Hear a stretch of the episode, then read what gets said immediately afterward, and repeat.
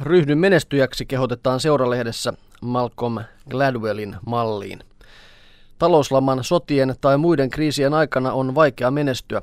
Todella suuren omaisuuden kerääminen on mahdollista vain, jos sattuu syntymään sopivaan aikaan ja paikkaan.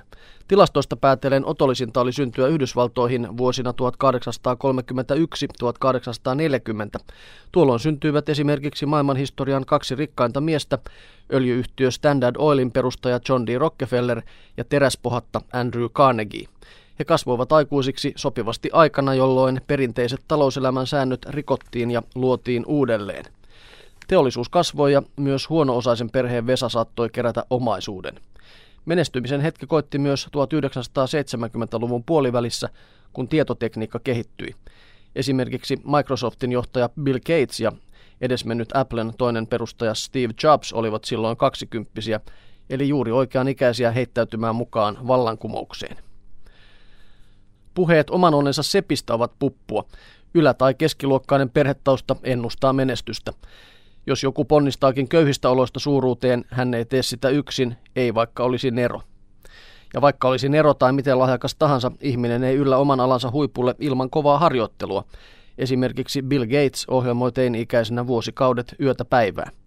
Muusikoiden lahjakkuutta tutkittaessa ei ole löydetty yhtään huippumuusikkoa, joka olisi harjoitellut vain kohtuullisesti. Mozart sävelsi ensimmäisen mestariteoksensa, yhdeksännen pianokonserton, vasta 21-vuotiaana jolloin hän oli säveltänyt konserttoja jo kymmenen vuotta. Kymmenessä vuodessa ehtii harjoitella 10 000 tuntia.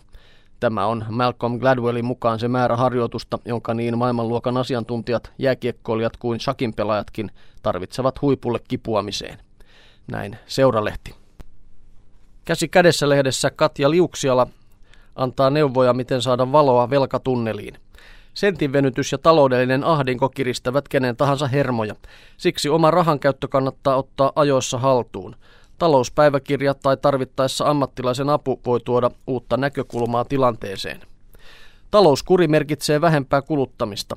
Velkajärjestelyyn tai maksuohjelmaan päässeelle arki on materiaalisesti niukempaa, mutta vähemmän kuluttava elämäntapa voi ehkä yllättäen tuoda tullessaan myös hyviä asioita, kuten uusia arvoja ja rauhallisuutta elämänmenoon. Niukkuus myös ruokkii luovuutta, kun on itse keksittävä ratkaisuja asioihin ja aktivoitava omia taitojaan muun muassa ruoanvalmistuksen, vaatteiden ja kodinhoidon suhteen. Elämä voi itse tehden alkaa tuntua omemmalta. Monet velkakierteestä selvinneet kuvaavat, että talouden tasapainottuessa tulee vahva selviytymisen tunne ja taistelutahto. Harrastukset kuten liikunta, kirjoittaminen ja lukeminen on koettu tärkeiksi henkisiksi tasapainottajiksi oman säästökuurin aikana. Ekologisuus on nyt muutenkin suosittua, samoin hitaamman elämäntyylin puolustaminen. Ehkäpä pian ruvetaan taas korjaamaan esineitä ja parsimaan sukkia. Kulutusjuhlien vastapainona vietetään vuosittain muun muassa Luontoliitto ryn organisoimaa kulutuskriittistä Älä osta mitään päivää.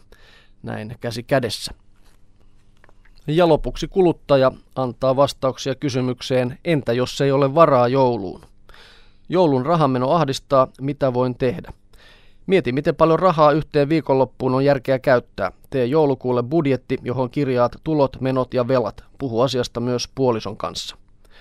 Lapsi ei saa toivomia lahjoja, mitä sanon hänelle.